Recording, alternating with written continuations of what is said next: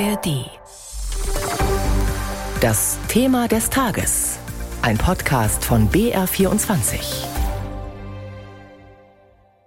The office of Speaker of the House of the United States House of Representatives is hereby declared vacant. Chaos is Speaker McCarthy. Chaos is somebody who we cannot trust with their word. I will not run for Speaker again. I'll have the conference pick somebody else. Zu hören war in dieser Collage gerade auch der Republikaner Kevin McCarthy, der als Vorsitzender im Repräsentantenhaus von den eigenen Parteianhängern gestürzt worden ist. Ein bislang einmaliger Vorgang in der US-Geschichte. Das Amt, das protokollarisch in der US-Verfassung an dritthöchster Stelle rangiert, muss also neu besetzt werden, und zwar schnell, um eine politische Hängepartie zu verhindern. Wer Kevin McCarthy nachfolgen könnte und welche Strategie die Gruppe der radikalen Republikaner im Kongress verfolgt, darum geht es jetzt im BR4 24 Thema des Tages. Meine Kollegin Claudia Schaffer hat mit Stefan Bierling gesprochen. Er ist Professor für internationale Politik und transatlantische Beziehungen an der Uni Regensburg. Das US-Repräsentantenhaus ohne Vorsitzenden, und zwar, weil der von den eigenen Parteifreunden gestürzt wurde.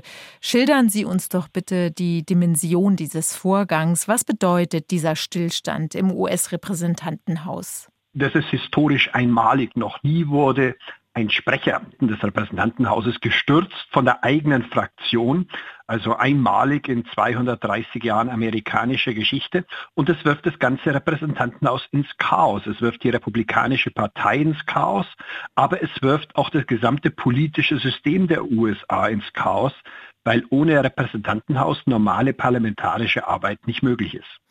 Wer könnte denn jetzt eigentlich den Job von Kevin McCarthy übernehmen? Gibt es dafür Bewerber und wie lange wird es dauern, bis man da jemanden gefunden hat? die Leute, diese acht Republikaner, die extrem rechts an Trump sich orientieren, die werden sich nicht so schnell für eine neue Person erwärmen, die verspricht, etwa in McCarthys Fußstapfen zu treten. Das heißt, im Moment ist über allem ein großes Fragezeichen. Auch die Republikaner haben im Grunde keinen Plan, wie sie aus dieser katastrophalen Lage, die sie angerichtet haben, wieder rauskommen.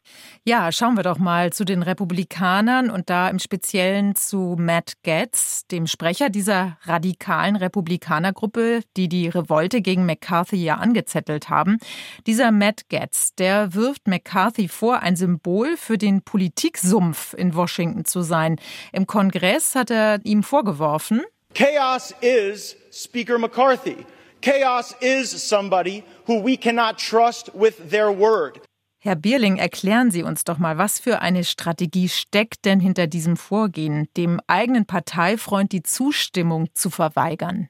Ich glaube, er will erstmal alles niederbrennen, um auf der Asche dann zu versuchen, ja, die Trump-Fraktion, die er angehört, zu stärken. Matt Getz kommt aus Florida. Er hat dort einen Wahlkreis, der ihn schon im letzten Jahr wiedergewählt hat. Er ist dort populär, aber er ist im Grunde ein Brandstifter, ein begnadeter, wenn man so will, äh, Selbstdarsteller, wie Trump ja es auch ist. Und genau in dieser Reihe will er sich sehen. Er hat im Grunde mit einigen seiner Anhänger schon gesagt, den einzigen Sprecher, den sie akzeptieren würde, ist Donald Trump selbst. Der US-Historiker Michael Batchless, der hat im US-Fernsehen Folgendes zu diesen ganzen Vorgängen gesagt. The dangerous thing in America is if you have a president who feels that he or she is too weak. Same thing with the Speaker of the House, because that's when they allow dangerous things to happen. Wenn man das jetzt mal größer denkt, was der Historiker da gesagt hat, welche Gefahr sehen Sie denn für das politische System in den USA, etwa auch für den demokratischen Präsidenten Biden?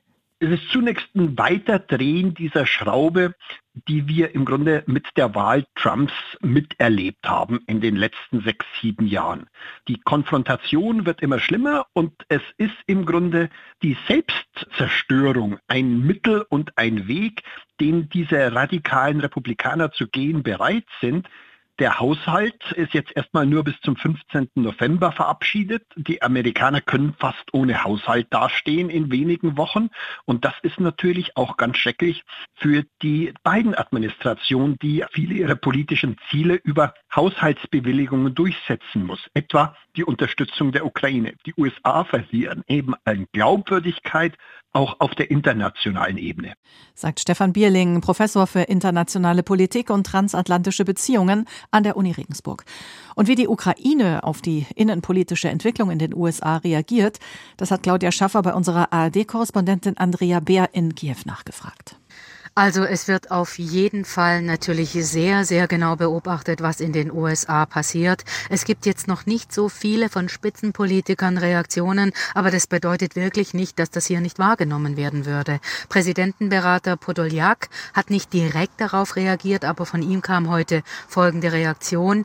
Äh, wenn Teile der westlichen Konservativen darüber reden würden, dass sie der Ukraine zum Beispiel keine militärische Hilfe mehr geben würden, dann hätte er die Frage, nämlich, so hat er es formuliert, formuliert, warum möchten diese Teile der Konservativen unbedingt verhindern, dass die russische Armee zerstört wird und damit auch die Fähigkeit der Ukraine anzugreifen bzw. sich zu verteidigen und wie all das zum Beispiel möglichen Wählern überhaupt erklärt werden könnte. Das hat er gesagt und es gibt natürlich noch Äußerungen in den Medien bei Politikanalysten. Alle sind nicht begeistert, weil zum Teil auch geschrieben wird, jetzt McCarthy sei eben doch irgendwie berechenbarer gewesen und ein Befürworter der Ukraine keine Hilfe.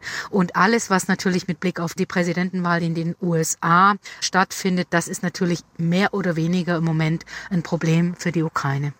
Wissen Sie etwas darüber, ob es eigentlich Kontakte gibt zwischen der ukrainischen Regierung und den Republikanern rund um Donald Trump? Ist da etwas bekannt? Also der ukrainische Außenminister Kuleba hat ja, als diese Sache sich abgezeichnet hat, wegen des Shutdowns die Ukraine-Hilfe erst einmal nicht weiter beschlossen werden kann, da hat der ukrainische Außenminister gesagt, wir sind immer im Gespräch mit allen. Also er hat jetzt nicht Radikale oder Trump-Republikaner genannt, sondern er hat gesagt, wir sind mit beiden Seiten immer im Gespräch, sowohl mit den Demokraten als auch mit den Republikanern. Die Absetzung von McCarthy als Chef des US-Repräsentantenhauses. Das sorgt auch in der Ukraine für Unruhe. Das war unser BR24-Thema des Tages zu dem historisch einmaligen Vorgang in den USA.